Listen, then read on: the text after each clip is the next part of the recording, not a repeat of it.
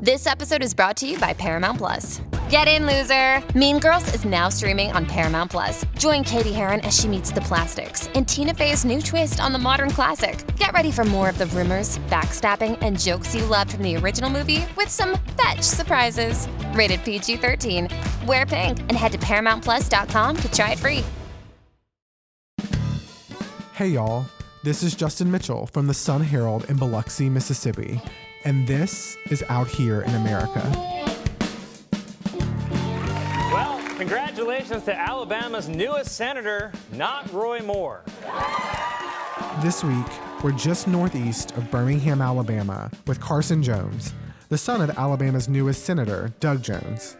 Carson also happens to be gay. Someone like Roy Moore is not someone that represents Alabama. And so if this minority opinion gets to send someone like that, then this is not the place I want to be.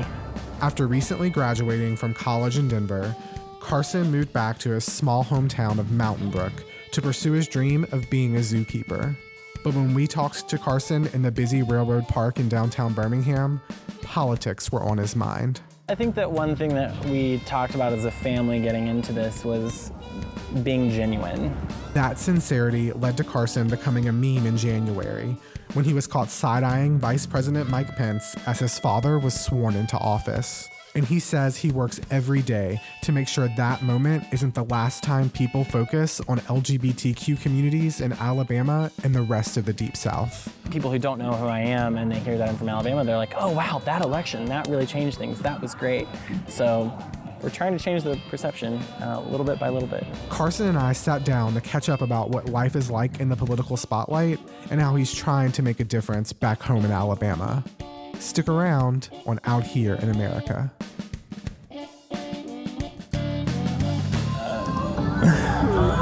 What on earth is this? We'll have like the sounds of the city behind us, but it's not quite so loud.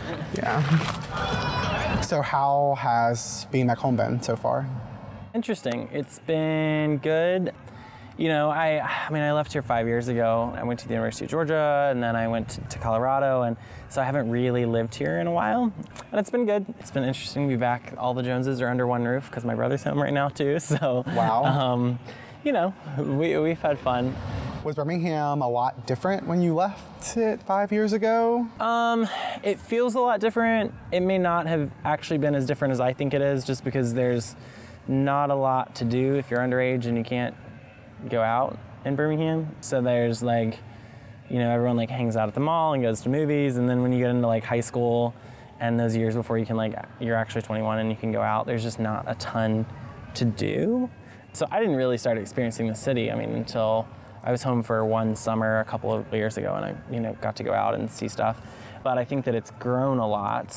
Culturally, it's the city itself is is changing quite a bit. The state is changing as well. It just goes at a little bit of a slower pace. So, It's weird coming back home, especially like politically, and the election brought out like all the voices all at once, and it's just like hitting you in the face all the time, and it kind of almost forces you to kind of be a little have a little more of a voice than maybe I would not have been comfortable with.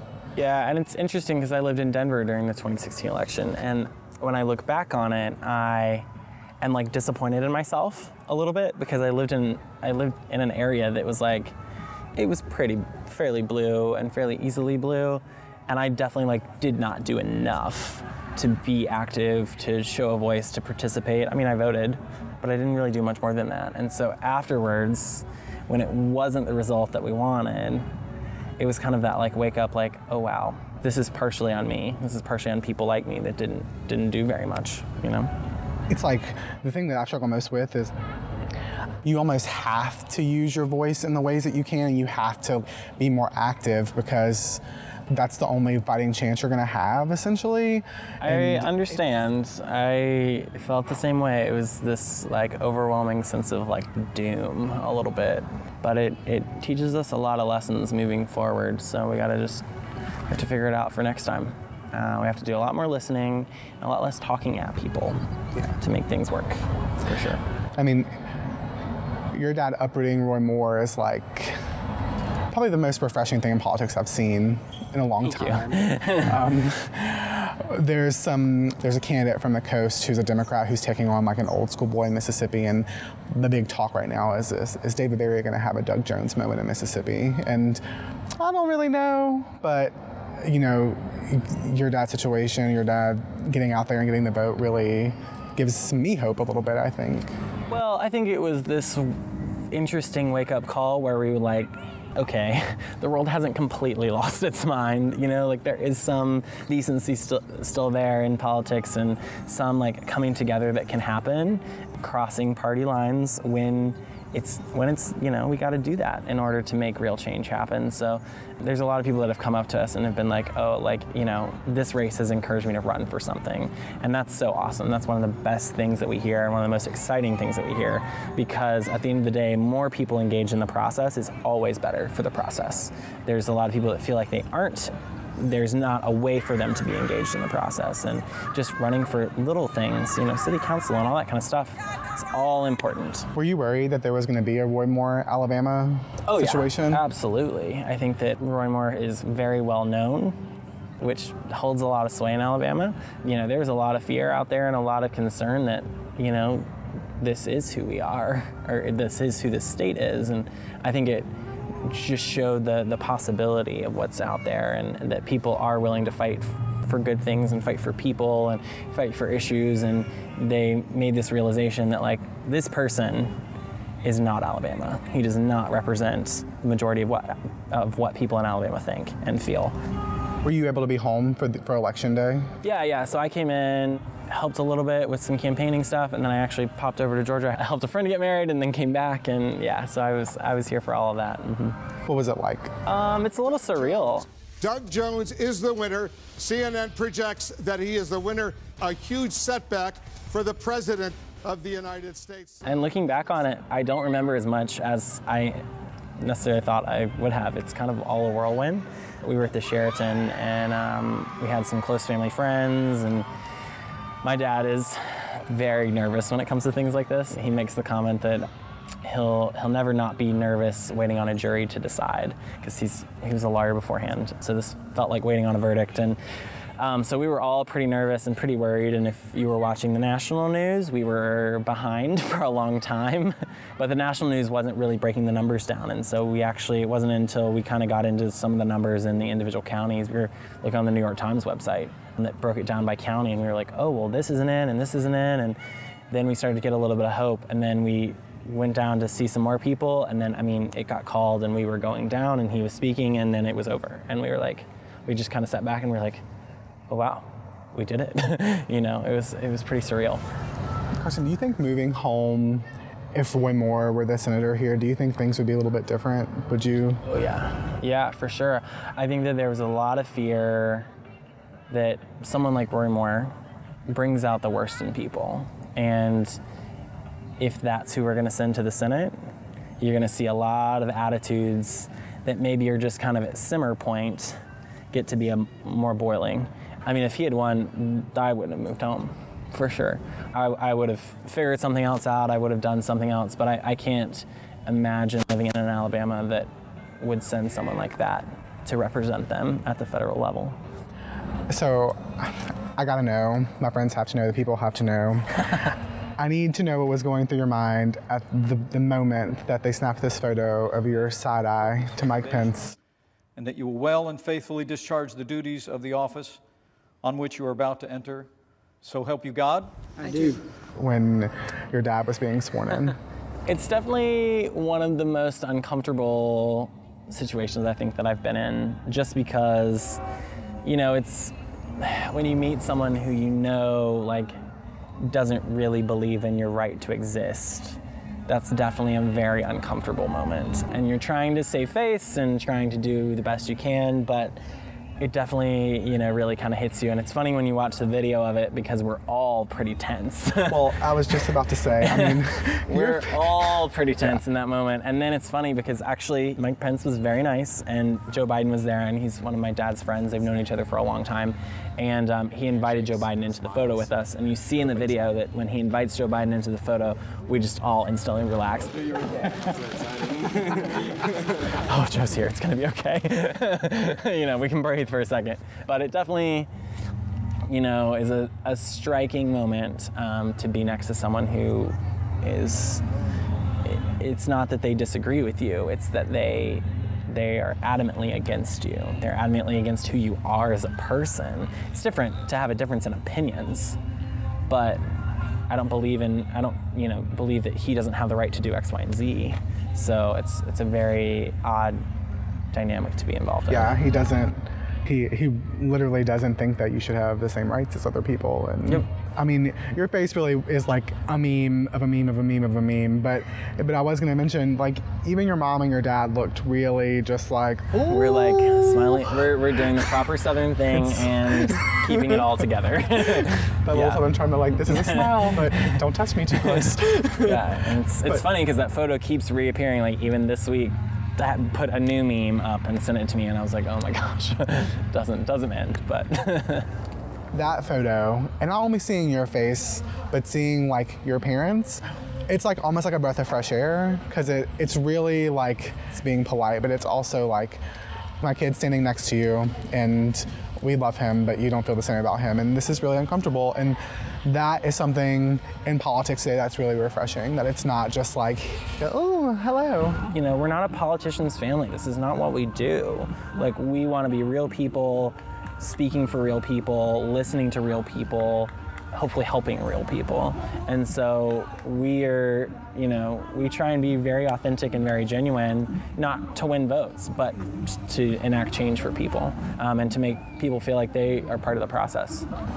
Did the conversation about you being gay ever come up when you guys were thinking about campaigning or? Well, it was one of those things where me and my dad talked about it a little bit. We knew that it could get really dirty, could get really mean. It honestly didn't get as dirty and mean as it could have. We knew that it could definitely come up, but we knew who we are and we knew that, you know, if it had to be addressed, it would be addressed and we wouldn't hide anything from anyone and we would continue being who we are. You know, we were never going to use it as a campaign strategy to play this card or we definitely, you know, weren't out chatting to everyone and doing the whole thing. We were just being normal people, if that makes sense. So we knew that it could get bad, but it really didn't. Um, we were, you know, fairly lucky, to be honest. there aren't very many politicians, especially here, who have gay children or who are even open to talking about that. And it was great to see that, to see like the article about your dad saying he learned to accept people from you, and like that's that's got to be something that's really nice, especially because it doesn't really often happen much down here. No, yeah. Um, you know, I'm so lucky. I have great, amazing parents and such an amazing family, and we try and just be real. And this is, we don't put on an act. It's not us being, you know, super supportive and whatever to gain votes or to do anything. This is who we are. This is who our parents are, and um, so we try and, you know, show that it's. It's a very normal thing. Gay people are not unicorns. we exist all over. One of my friends messaged me when he found out that I was interviewing you, and he was like, "Could you imagine if your dad was running for Senate and they like uncovered some of your Grindr messages from college?" And I was like, "No, that Oh. would no, because I would just die. I would just literally bury myself in my backyard. That's Oh what yeah, would happen." there's you know, you definitely open yourself up to a lot of like publicity stuff, and you know, all of my social media is very public, simply for the fact that I don't feel like I have anything to hide. I try and be a really open book. If it shouldn't go out to all of my friends, why then it shouldn't go out, in my opinion. So I try and make everything just very open and honest and, and genuine on that kind of stuff. Are there, you know, messages from when I was you know 18 and trying to figure out all that stuff about life. Absolutely everyone has that kind of stuff but you just kind of rolled with the punches. Um, and people can say whatever and i'm I, I have pretty thick skin so. Yeah, but you kind of have to. When you, a little bit. I, you know i've also been very lucky though. From a how people have taken this whole thing it, it's been from a very positive angle. I have not really had any negative anything about it the one thing that happened was that roy moore tweeted a link to the article that came out shortly after he lost and even his supporters went after him about it. That like he had already lost. Why would you go after your opponent's son after you've lost? That was the only negative thing that happened. So I got so much overwhelming support support from people, and you know our family did, and it was never. I, you know, as I said, I got really, really lucky. There wasn't any negative anything. What did he say? He didn't say anything. He just, and that's probably what made it worse, was that he didn't. Yeah. He didn't say anything. He just took a link to the article and put it on his Facebook, or one of his staff did. We don't really know, just to be nasty, you know. So to, to rile his base, and his base didn't respond the way he thought they were going to. So That's also really refreshing and it's like really like wow. yeah, That's that I, I agree. That's a moment. Um, I think that you know he may think that the election was stolen from him or whatever. Who knows what he thinks, but people seem to accept the results as as they happened and move forward. So coming from Denver to Birmingham, is the dating scene a lot different here? Well, there's just a lot fewer people. A lot of people know who I am here, which is, I kind of like in Denver, the community is so much larger that I can go places and, and one or two people might recognize me, but being kind of anonymous in the crowd is, is part of the fun. So dating in Birmingham is, you know, it, it's just a lot smaller. There's a lot fewer people. And for me personally, I haven't also really like figured out where I'm gonna settle yet. So like I'm kind of a planner. It's hard for me to like date someone in a place that I'm not sure how much longer I'm gonna be there. It's hard for me to date in Denver because I knew that when my master's was up, I couldn't afford to live there without a job. So it's a struggle for sure. I'm also not very good at dating, so um, that has its own things. But No, you you cannot be worse than me. No, no doubt. there's not a lot of like Birmingham is, doesn't really have a huge young people population. It's actually kind of like suffering from this problem where most young people are moving out of Birmingham. There's not a ton of job growth here right now. You know, all my friends from high school, they're in Atlanta, they're in Nashville, they're in DC. So there's the pool is also small because you know I want to date someone close to my age and all that kind of stuff. And there's there's not as many young people moving here. When we were riding in, we come through we came through like Meridian, Mississippi and through Tuscaloosa, but it was like, wow, hills and steeples, hills and steeples, churches and hills and churches and hills. And coming into Birmingham, I was like, wow. You know, it was like this is like a, a really nice city. It's I It don't is. know. It's grown a lot. It's changed a lot. It's, you know, Birmingham, the city, is, is a little bit more liberal than kind of the rest of the area and the, the rest of the state. It's not Atlanta. It's not as big as Atlanta is. It's not as progressive as Atlanta is. But there's a lot of amazing things happening in this city. Um, Is the gay scene happening? very small. it's happening. It's growing. I think there's three gay bars now. It's kind of one of those everyone knows everyone's situations. It's definitely becoming a lot more visible. I mean, I went to Pride this year for the first time, and it was very well attended. I mean, there was a ton of people. The parade was great. It was honestly a little bit surprising for me to see because I hadn't seen it before. And um, Birmingham is growing up, um, and that's good to see.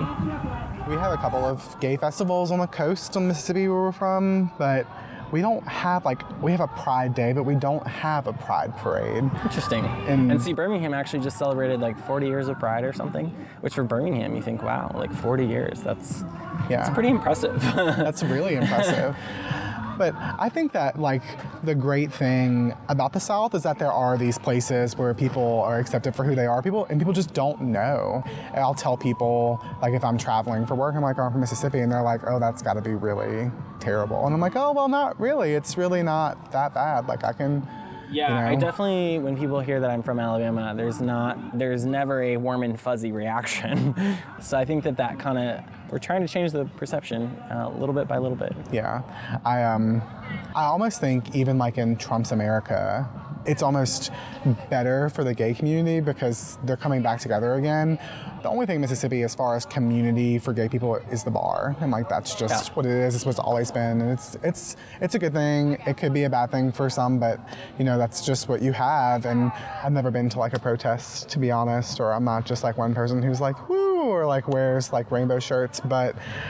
I just feel like it's really important to be active right now. Oh, absolutely. I'm going to disagree with one thing that you said quickly. It's not Trump's America. This is our America. He may be in charge right now, but like that time will pass. I don't like to think of it that way because while I think most people would agree that this is a dark time, it will end. It's not not a forever thing. Um, we may take steps back, but we will take those steps forward again. I fully believe that. I have to believe that. But I think that the gay community can be really hard on each other. like we're really mean to each other for a community that wants to be, you know, included and accepted and supported. We're not very good at doing those things of one another. If you're not perfect and abs and Oh my God. you know, no all fats, no thims, thing. no black people, just a preference Yeah. though. Like what? What are you even talking about? Yeah, so we're, you know, I think that we have to consistently remember that we have to love one another as well. We can't just demand love and, and respect and everything from other people if we're not willing to give that to one another. Absolutely. Um, in that aspect, I think you're exactly right. It's Trump has, in some ways, given us something to kind of fight for again because we have this administration that was very happy with to support us and we made a lot of strides in the last four years and made a, a lot of strides very quickly. And to kind of be set back just a little bit, it kind of gives us that that vigor that we need again to like get back, get going. Remember that there's always things to be talking about, communicating, and fighting for. I say Trump's America. It's just like a. you know. No, I know, I know, I, I understand. God, it really does feel like that sometimes, especially like on my own social media. It's just God bless. There was like a meme, probably the best thing I've seen in a long time, and it was like my parents in 1996. Don't get on the internet. Don't trust anything you see ever. Then Oh my like gosh. parents in 2018, freedomeagle.facebook said Hillary invented AIDS, and I was just like, this is the best thing it's I've ever crazy. seen. It's a journalist in, uh, for the Birmingham News came up with this term, the Alabamification of America. And if you sit back and you think about it, you know, like Alabama politics and, and everything has really struggled in the last year, two years, five years, 10 years. You know, in the last two years, we've had a governor resign because of sexual scandal. We had the Speaker of the House was indicted, and then Chief Justice Roy Moore was removed. So, like, all of these crazy things are happening in the, the state politics here, and people seem to live somewhat in this very divided, very polarized way.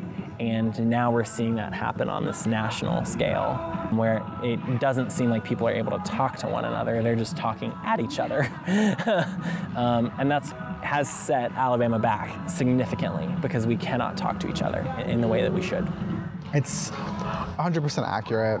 You should be able to like have a debate with people, and that's something that I think our generation really gets lost on. I have people who will delete people off Facebook for their views like that. We'll go into like these crazy Facebook debates, which I can't do that anymore. I used to do that a lot when I was when I was younger, but I, I just can't. It just gets my blood pressure rising. But it's like, how do we get there? How do we get to that point where we can talk to each other? Yeah, my dad, a lot of times he likes to say dialogues, not monologues. It's not about talking at each other, that does absolutely nothing. You have to talk with one another, and talking with someone involves listening to them. And so I think a lot of times younger people and, and older people as well, you know, get it into their mind that like, oh, it's the First Amendment, I have my right to speak my mind, and I social media has made everyone's opinion very relevant because everyone has this like audience that they've never had before. And so, especially when you're looking on social media, people say things on social media they would never say to someone's face. Um, and so, it's given this little mini platform and mini pulpit to talk from. And they're talking to people. It's never a positive, really never a positive dialogue. There are very few social media discussions that I see go anywhere productive. And we can't make progress if we're not willing to listen to people. So, where do you see yourself in the next five or ten years? Do you think you're going to stay in the South? Do you think you're going to I have no venture idea. on? I have spent, I'm, I'm a type A person. I like to plan, I, I like to do all those things. You know, I started working on my master's, and as I was getting done, I was looking for jobs, and my, my field is so competitive. There are so many people that want to work with animals, there are so many people that have experience, and kind of in the field, if you're not willing to move, then you're to have a really hard time getting a job. And so I've always been really open to going just about anywhere. And that could be the same thing here. I, I have a job right now that's kind of ends here uh, in, in November, December, and then who knows? I could still be here. I could move to the other side of the country. I applied for a job in Australia. Like, you know, I'm really not tied to going to any one place. For the first time in my life, just being like, it'll be fine. It's gonna work out. It's gonna be okay. Are your parents happy to have you home? Oh my gosh, my mom's thrilled. um, I, I, mean, I've lived far away for two years. Um, before that, I spent some time in Australia. My mom is happy to have me home, ready for me to get a full-time job and stay here. yeah, they, they love it. You know, it, it works out well too. They, they're doing a lot of traveling right now. I think the travel schedule is much more intense than we anticipated it would be, but it's, it's all good stuff. It's all exciting. So I can kind of keep the house and keep the dogs and make sure that everything runs smoothly and they can attend to all the things that they need to attend to. But it's, it's, good, to, it's good to be home. Thanks to Carson Jones for sitting down with me, and Amanda McCoy, Jordan Marie Smith, and Davin Coburn for producing this episode of Out Here in America. We'll be back in two weeks with more stories like this.